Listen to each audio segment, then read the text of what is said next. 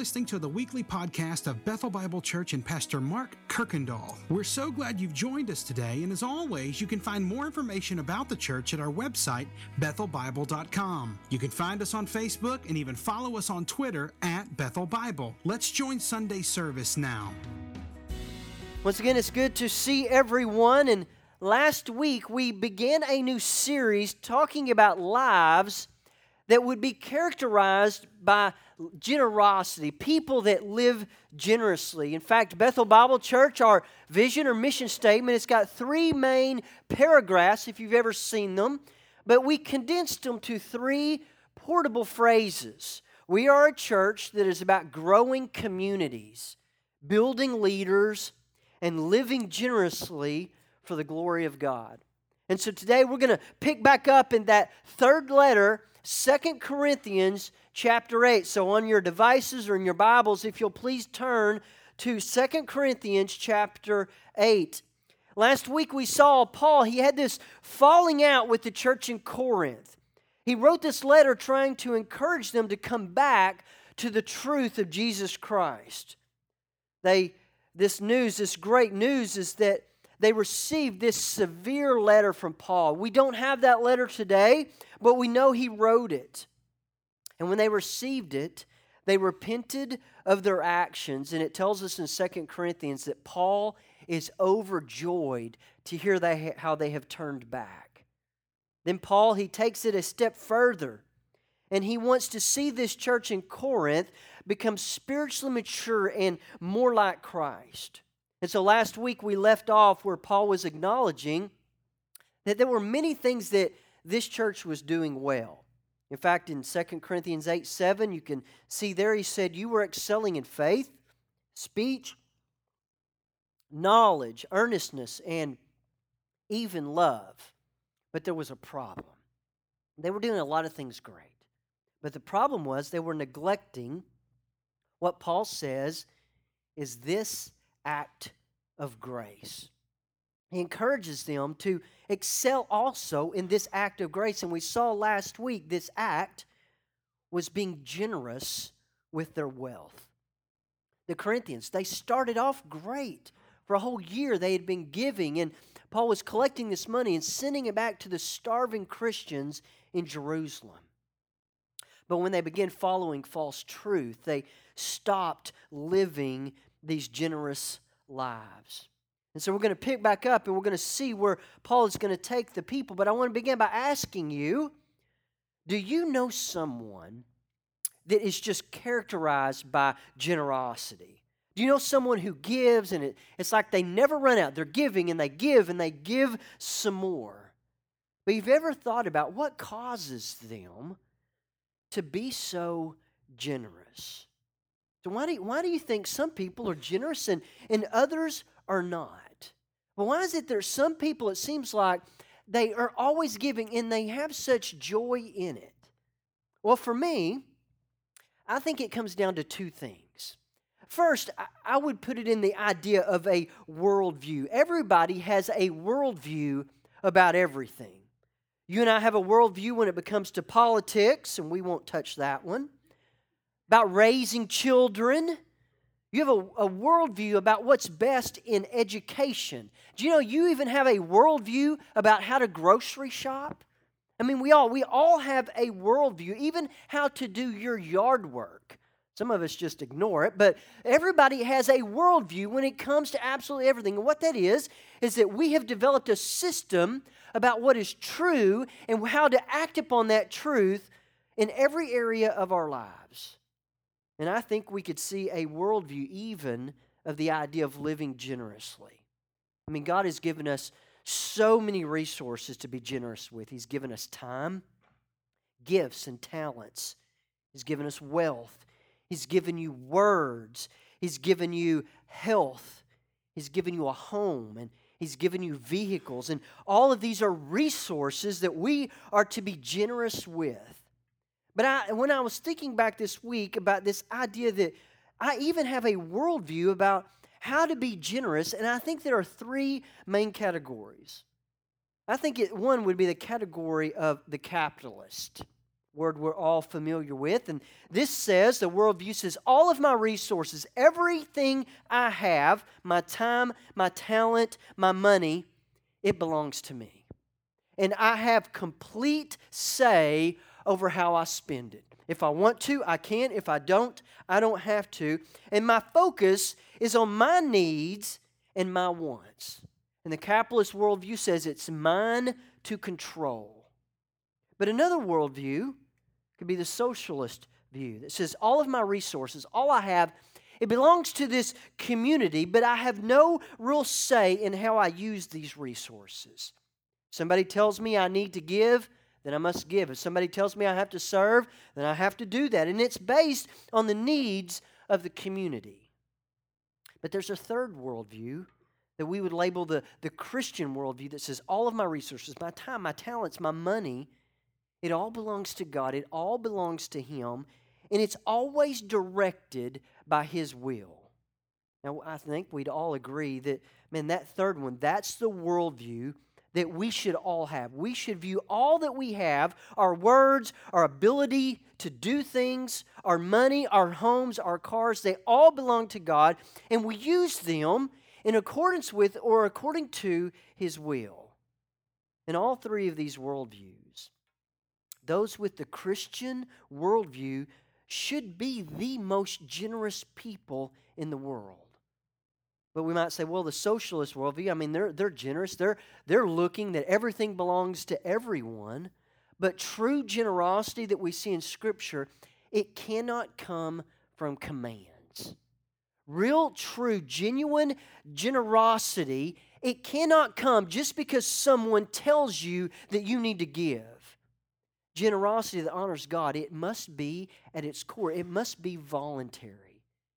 Because God is so much more concerned with our heart, our motives behind the generous act above just the doing something. So the generous people, they should, first of all, I believe they would have a Christian worldview. They would see all things belonging to God.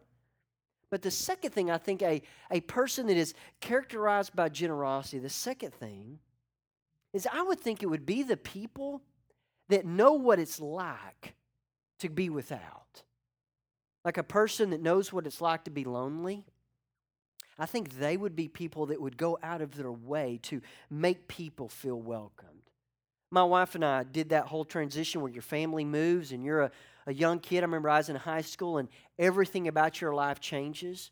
And the scariest place in the world of a 15-year-old kid is the lunchroom. Man, where am I going to sit? Is anybody going to talk to me? What's going to happen? And man, we know what that feels like. So every year we challenge our children, meet someone new. If you see someone that's got that deer in the headlight look, that they don't know where to go, they don't know where to turn, they look terrified, you be the one to relieve that. But think about a person that knows what it's like to be homeless. Man, I believe they would be so generous with opening up their home to people because they know what it's like to be without. Or a person that knows what it's like to be without a car. I think they'd probably most likely be the first one to step in when someone's car breaks down or they need a ride to work. A person that knows what it's like to not have enough money to buy food will most likely be generous with providing meals to other people. Because I believe the most generous people are those that see everything that belonging to God and are those that have experienced what it's like to be in need. But let's see what Paul is going to say from 2 Corinthians 8 about what truly makes a person generous. We're going to pick up in verse 8 this morning, and this is how it reads. It begins by saying, I say this not as a command, but to prove by the earnestness of others that your love is genuine. So he begins by saying, not as a command. In fact, he doesn't want to use his influence that he has over the people to get them to do something, to get them to be generous. I mean, Paul started this church. He was their leader. People respected him. And he could have said, you know what, Church of Corinth, live generously because I said so. And people would probably say, okay, Paul, we'll do that. He could have just said, live generous lives because that's what is commanded of you. But Paul knows that true generosity cannot be created by commands. Giving in obedience to just a command or even to satisfy our own conscience is not an act of true generosity. Because you see all throughout the Bible that God is desiring a willing heart, not a coerced one. So Paul doesn't want to command them. God is after our hearts first and foremost, and He wants our hearts to be captivated by Him and then our generosity to flow from that. So Paul doesn't want to command them, but he also wants to look for something. He wants to give them something. This is what he says. This is why I want you to be generous. In verse 8 he says, but to prove the earnestness of others, using them as an example, that your love also is genuine. I mean, Paul wants to prove that their faith is real. He wants them to believe this. Paul himself, he believes that it is real, it is there, and he wants them to buy into it and believe also. But you see, there's two ways that you can test someone. You can test someone to teach them what they don't know, or you can teach them in a way that shows them what they do know. You all remember that college professor? I had one that would make the hardest test, and his goal was to make the test that no one in the class could pass. And all they're doing, they're setting us up to show us what we don't know, that we don't know enough. There's a lot to be learned. But that's not Paul's point at all. He doesn't want to show them. He doesn't want to shame them. He wants to show them that their faith is real. He sets the stage and he wants them to see that when they give, it's going to prove to them that their faith is real. I mean, Paul is saying, listen, church, I'm for you. I'm cheering you on. And he wants them to believe. And so to help them, Paul is going to give one of the most concise explanations of the gospel. And it's so beautiful. Look at verse 9. For you know the grace of our Lord Jesus Christ, that though He was rich, yet for your sake He became poor, so that you by His poverty might become rich. So he begins by saying, for you know. You know this. He said, you have the knowledge of the grace of our Lord Jesus Christ. And he acknowledges that you have, church, the right beliefs. And he says, you know, you have experienced the grace of our Lord Jesus Christ. So what is it that they know? What is it that they have experienced? And so he lays it out for them in verse 9. Though He, Jesus, was rich, yet for your sake He became poor, so that you, by His poverty, might become rich. Paul says, Jesus gave up everything, and He became nothing. So I just begin making a list. Then what is it? What is it that Jesus gave up? He became poor as He left heaven and He took on humanity. Philippians 2 says that He emptied Himself. He became poor by not accumulating things for Himself. He lived a very simple life. He became poor by being humiliated, rejected, ridiculed, and even betrayed and persecuted.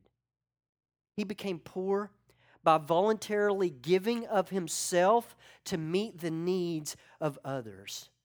Have you ever thought about that? In heaven, Jesus had absolutely no needs whatsoever, but He put Himself in the place of being needy. He gave up His equality with God. He gave up the worship of angels. In fact, Jesus, He laid aside His divinity, in this case that He became a man, even a servant, so that people refused to recognize Him as God.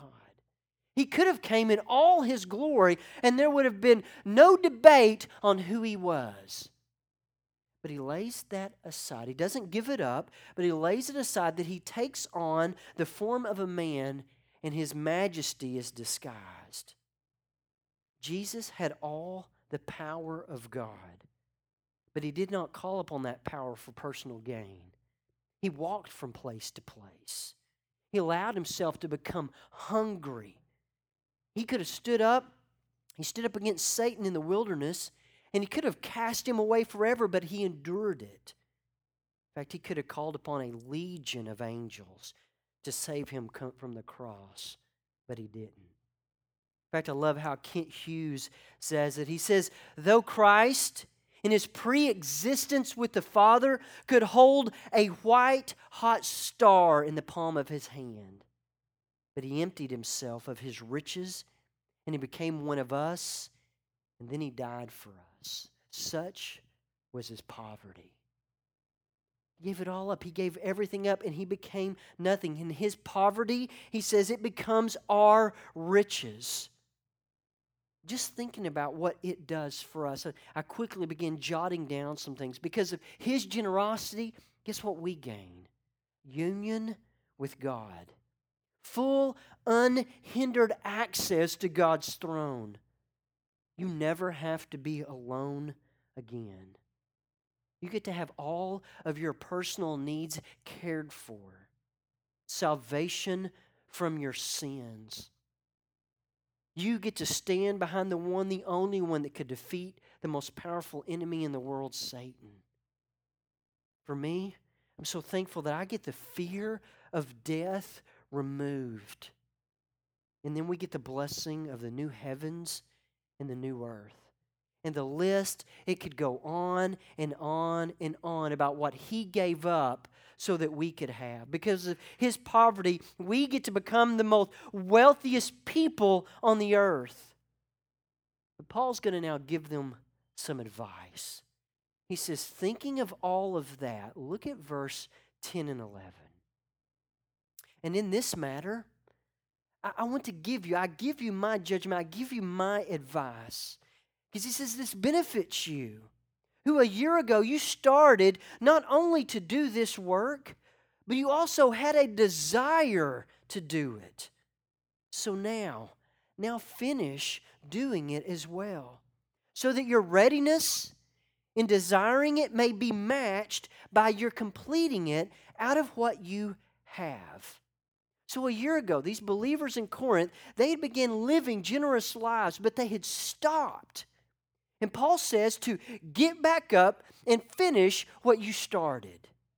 Paul is saying this, that good intentions are just that.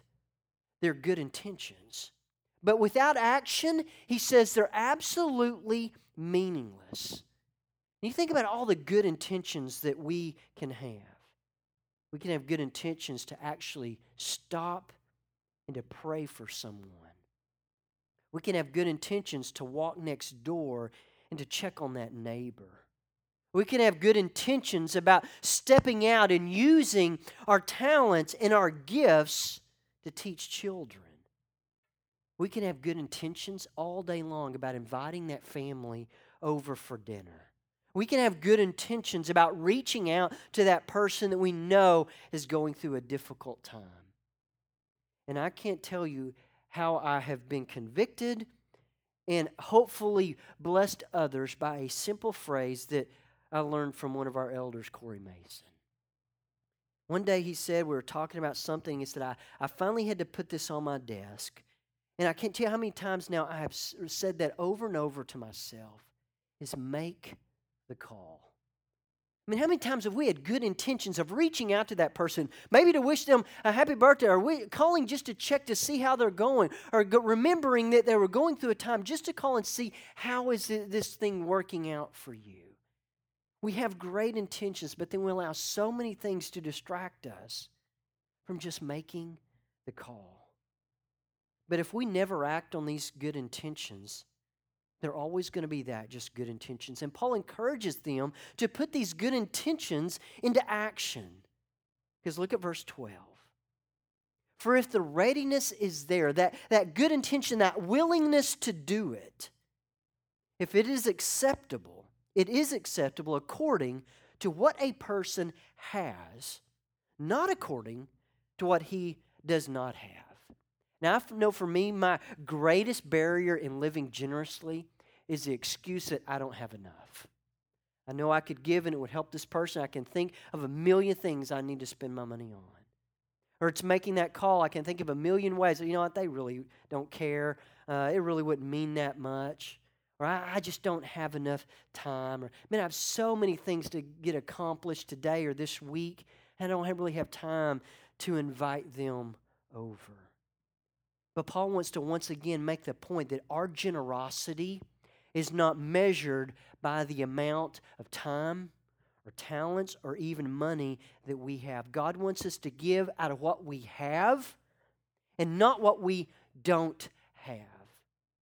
And God has given us everything we need to be generous with our time, our talents, and even our money. Some of us have more than others.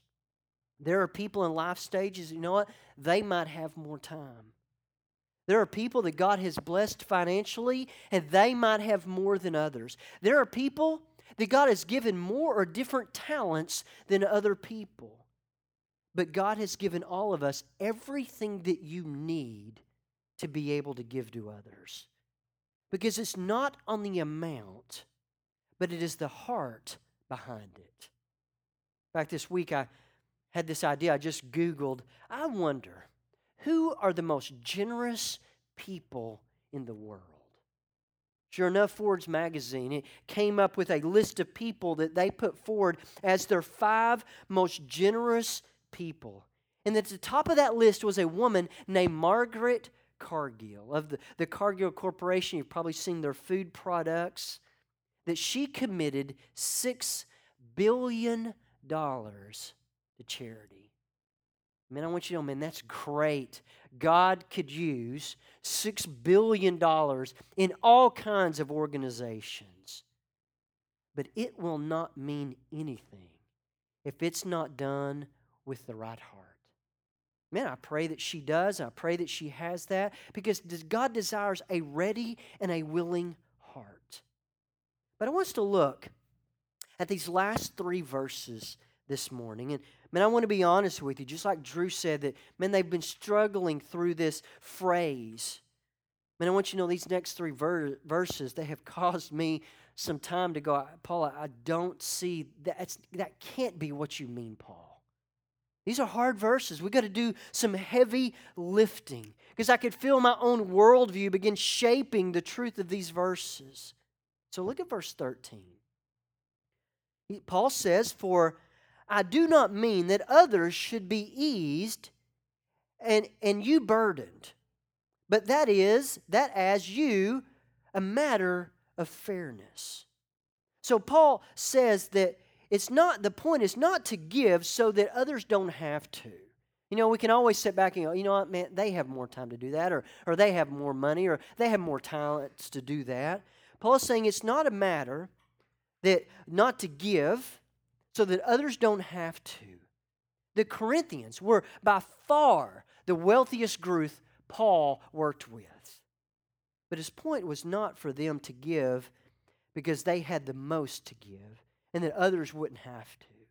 Paul wants them to see that there's going to be a reciprocal giving. And this is where it got cloudy for me. In verse 14, your abundance at the present time should supply their need. I'm with you, Paul.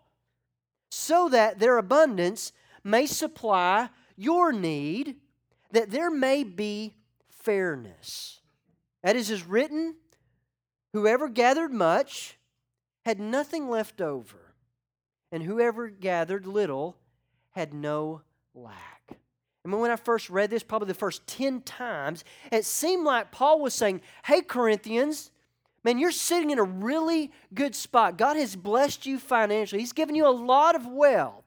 So why don't you give now? Because there might come a day that you're going to then need someone to give to you. You know, the market may take a downturn, and then you know what?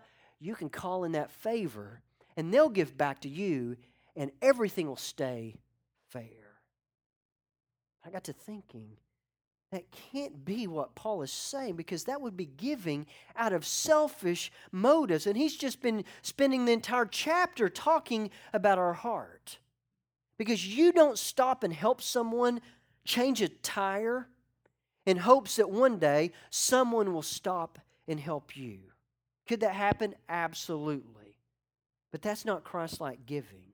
You don't give money to the church in hopes that God will keep your washing machine running.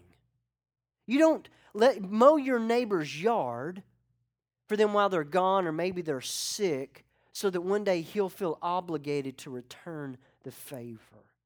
We are not to give so that we benefit later, because that is nothing more than the heresy of the prosperity gospel. So this is not, that can't be what Paul is saying. So what is Paul saying about this reciprocal giving? Well, then I saw it. God showed it to me in verse 14.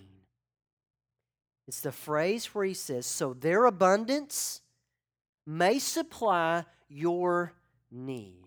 Because I'm reading and I'm thinking, money, money, money, money, money. Give money, money, money, and they're going to give you money, money, money. And you read there, in their abundance. Now, who is there? There was the Christians in Jerusalem. And what's the one thing they don't have? It's money. They're starving to death. They don't have enough money to even put food on their table. So Paul cannot mean give to them, and then they will in turn send an offering back to you. They had no money to give. So they're poor, but they are rich in something. They were rich in spiritual things. They knew what it was like to fully rely on God. They knew what it means to pray, trusting God to provide. They knew what it was like to treasure Christ above all else, even in the face of persecution. So I think Paul is saying, you Corinth, you have been blessed by God financially. So out of your abundance, not out of what you don't have, but out of what you have, give to those in Jerusalem. And although they are not rich financially, you will receive the prayers of a group of people that are on their knees praying for you. Give out of your abundance, out of your money, and you will receive out of their abundance of spiritual things. And I believe this is why, if God could, if He wanted to, He could eradicate poverty. God could make it to the place where no one ever in the world ever feels lonely. God could do it to where there is never a person that ever struggles through a physical illness. God could set it up that there would never be anyone that would never need the care of someone else. But this is why there are people in need of our time and our talents and our wealth. God is giving you, and He has given me talents and time and even money, and He has placed people all around us in need so that we would know the blessing of living a generous life. Because look at Paul's illustration at the end of that verse. Whoever gathered much had nothing left over, and whoever gathered little had no lack. So Paul is drawing upon Exodus 16 when God was providing manna for the children of Israel. And every day you woke up and there was a small piece of bread sitting in some grass. You would go out and you would gather what you needed that day and you would eat it. And he's saying that each and every day you woke up and you gathered what you need. You knew what it meant like to get up every day in need and seeing God supply that need. But you couldn't store it. At the end of the day, what wasn't eaten, it rotted. It went bad. But each and every day, you were reminded that everything came from the Lord. He supplied your needs. And then when you had enough out of your abundance, you looked around for that family or that widow or that individual that did not gather enough that day. And you gave out of your abundance. And so God blesses us with people who are in need so that we know the joy and the blessing of meeting those needs. So here's the $10,000 question. Who around you is in need? Who around you could benefit from your abundance? Who around you could be blessed with some of your time, your talents, your words, through your home, or even your money? I think oftentimes they are there and we are just not noticing. And we may have the best intentions, but they just never get placed into action because there are always opportunities. And there are children in our nursery and preschool that need people to love them and to tell them how special they are and to teach them God's Word. There are neighbors around us who are lonely. There are family members that are in need of forgiveness and reconciliation. There are teachers that need to be encouraged. Next week, you will see a table back here, over 100 students in Sierra Leone that are waiting for somebody to give out of their abundance so they can have a scholarship to go to school. So who is going to step up and live generous lives and meet the needs of others? Well, the key is in verse 9. Look back again. Here is who is going to step up. For you know the grace of our Lord Jesus Christ. Paul says, it is those who know the grace of our Lord Jesus Christ. Because God doesn't anymore, He doesn't provide for His children with manna on the ground anymore. He wants to provide for others through His church. It is those who know. Because here's the truth. Every world religion has a belief that says it is good to give to the poor. Every group would say it is good to care for the needy. Every world religion would say live generous life. So there's nothing distinctly Christian about writing a check or giving someone money or offering time or meeting needs. There's nothing distinct Christian about it. People do it all over the world in all religions. There's nothing distinctly Christian about it. But think about this. There are people all around us. It's not distinctly Christian to give our money to help the poor or to care for that neighbor or to get to know that person that cleans the offices. But who better? Who better to meet the needs of others than those that have experienced the grace of our Lord Jesus Christ? There is no one in the world better equipped to do this than those that know. Because you know the grace of the Lord. You know what it's like to be shown mercy. You know what it's like to be forgiven. You know what it's like to be given more than you deserve. You know what it's like to be rewarded for more than you have earned. And you know what it's like for someone to have pity on you. And you know what it's like to be loved unconditionally. We have experienced the grace of our Lord Jesus Christ. And the sad truth is there are people around us that have not. So the challenge today is, who better? Who better to show them forgiveness? Who better to show mercy and love than those of us who have experienced the grace of our Lord Jesus Christ? There is no one better for this than those that know. And so this morning, if you know the grace of our Lord Jesus Christ, I would simply say go and think about what good intentions need to be put into action. But if you don't know this grace of our Lord Jesus Christ, ask God this morning to show you if it's true. Ask Him to show you, is this true? This thing that these people talk about that is the most important thing in their life, is it true? And we have faith that He will show it to you. So here's what we're going to do. I want to pray for us that God would take His truth and hide it deep into our hearts to convict us and to lead us in this of living lives of generosity. And the band will play one last song for us as we begin to think about where do we go next. But I want you to know if you have any questions at the end of today, our elders, I'm going to ask Ken and Corey and Paul, they're going to be up here at the front. If you just need someone to pray with you, if you've got questions, they'll be here at the front. I'll be here at the back. Seek one of these men out. Let us pray. Father, we come before you now as your church. We thank you for the opportunity of being able to wrestle with these hard truths that are so impactful in our lives. Because, Father, the truth is your steadfast love, it never ceases for us. And we know what it means to have your mercies never ending. We know what it's like that every morning we wake up and to be able to say, great is your faithfulness. But, Father, I would ask that you would help us to have eyes to see those around us that do not.